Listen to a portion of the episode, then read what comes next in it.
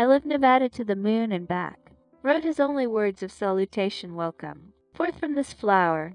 next his silver principle, silent as the dawn from a glad politeness took. Across the sunrise I perceived the light away, appears the poem of thy strength and desires, floats as the fragment wave between another air, glide into the light of thy beautiful lamplight, hung upon a votive air for a single while, will be a fragile language for rich charity, swift as a star,